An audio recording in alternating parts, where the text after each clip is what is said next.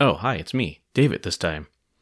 Well, previously on Doyce, while going through the Icespire hold, Seraphina and friends got reunited with one of her old friends, Inverna Nightbreeze herself. I thought you folks at home could use a little bit of an intermission from all these dragons and reavers and such. And well, I think Inverna has something to say for herself. Alright. Guess I got some explaining to do. Especially you, Feeny. I left. I ain't proud, but I left you. But I didn't forget you. Figured them orcs would put an axe in your back sooner or later, so I went to get a bit of help. Thought my best chances were that Falcon fella.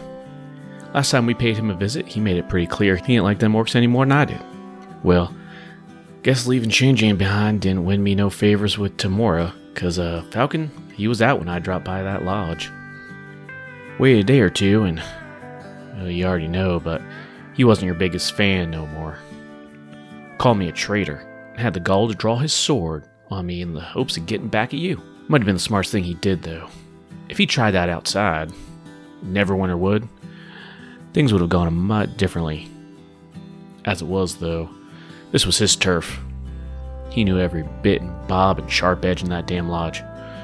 Thought I was a goner, just shy of four centuries.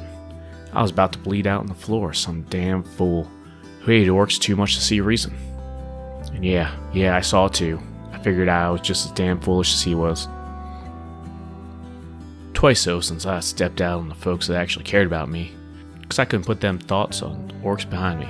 Just as I was seeing the light, as it were, something pretty surprising happened. Three damn orcs kicked the damn door down. That noble from Neverwinter, too. Lady Letty. That's four of them if you countin'. They all chased Falcon out and saved my life. They told me the story of what really happened over there at that Circle of Thunder. How them anchorites tricked you and them orcs into summoning Gorthok with no intent on helping you at all. Said they barely made it out themselves if it weren't for you and that fine ukulele of yours. Oh, we said your voice could save the world, but, well, I have to admit I didn't take that literal. Lady Letty healed me up a bit, and one of them orcs, uh, Holgar, the one with that goblin in him, sat by my bed the whole time. Maybe it was all them sword wounds or the healing paste Letty fed me, but Guess I got in a sharing mood. Told him the story I told you before, years and years before any of you was even a just a glimmer in your mama's eyes. I got sent on a mission, hunting down demons all the way to Cormanthia, if you can believe it. Once we finally got them all, Sea Orc stood between us and returning home to Evermeet. Now I know I told you that Evermeet is quite literally heaven brought down to the sea, and it was guided by a better and more beautiful, kinder queen than this world had any right of deserving. Well, by the time we finally did get it back to Evermeet, well, it weren't there no more. Maybe went back up to Arvandor. Heavens, as it were. But, uh, who knows? You know I ain't the religious type. Only thing I know is that the first meeting I had with orcs made me lose just about everything worth living for. And watching you make nice with them same folk, well, it was a little too much for me that night. Well, I had the unique opportunity to uh, get it right from the horse's mouth, as it were. I asked that Holgar, just why? Why you think they could do all that? Just be evil to the core, just for no good reason? Well, I guess we're all in the Sharon type that night, because he told me a story too. Said it was handed down from his father and his father's father, and well, so on and so forth. Story was about them, same demons. All about what they did to them orcs before we could catch them, too. I'll uh, spare you them details, but it was some deal worse than what they had done to us. And I knew he was telling the truth, too.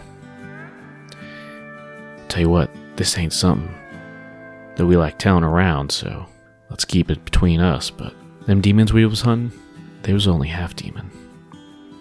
Other half was elf. Well, well, yeah, anyway.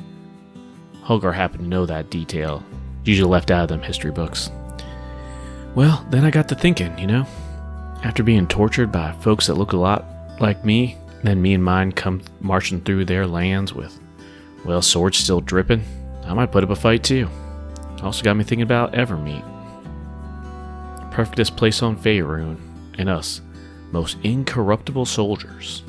But you know what? After we killed them demons, I couldn't for a laugh of me remember even one of us asking what we could do to make things right with all them that them demons hurt. We just pulled our swords out, hacked our way back to the coast. You know what? Maybe Evermeet had a good reason not letting me back in all them years ago. Demon aside, hard to really reckon that, that there's any pure heart. Good or evil, you see the sunrise each day and you make a choice. You're gonna do what you can to make those around you just a little less miserable in this life, or you're gonna do what's easy, make things bad for all of them that did you wrong. Well, anyway, later on, Holgar said, now the Falcon was taken care of, they was planning to get rid of that damn ice dragon once for all. Took over their home, caused all them problems to begin with. The three of us been cleaning up ever since we got here. Uh, seemed like a pretty good plan to me, especially since, uh, well, had a pretty good feeling I might run into you on the way. Now, Feeny, I know I don't deserve you as no friend, never did. I'm sorry for walking away like I did. But I've been watching them sunrises, and all I've been wanting is to see you again and tell you I'm sorry to your face. And hey, if you don't have me, at least accept some help from my new friends over here. Then Verna looks behind her. Three figures walk in. Two young orcs, Ronti and Volin. An older and larger orc, too, behind them. Holgar himself smiles down at Feeny, and it might have just been a trick of the torchlight, but it almost seemed like something in his eyes sparked, maybe from within. All right, Doist friends, hope you enjoyed that little intermission. We'll be back next week with a regular episode. Music you're hearing right now, An Ocean Wide by Sebastian Forslund. Earlier, you heard Bring Me Your Sorrows by Dan Leibowitz. I'm sure I don't have to tell you that my name's David.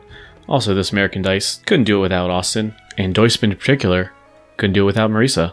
See you next time.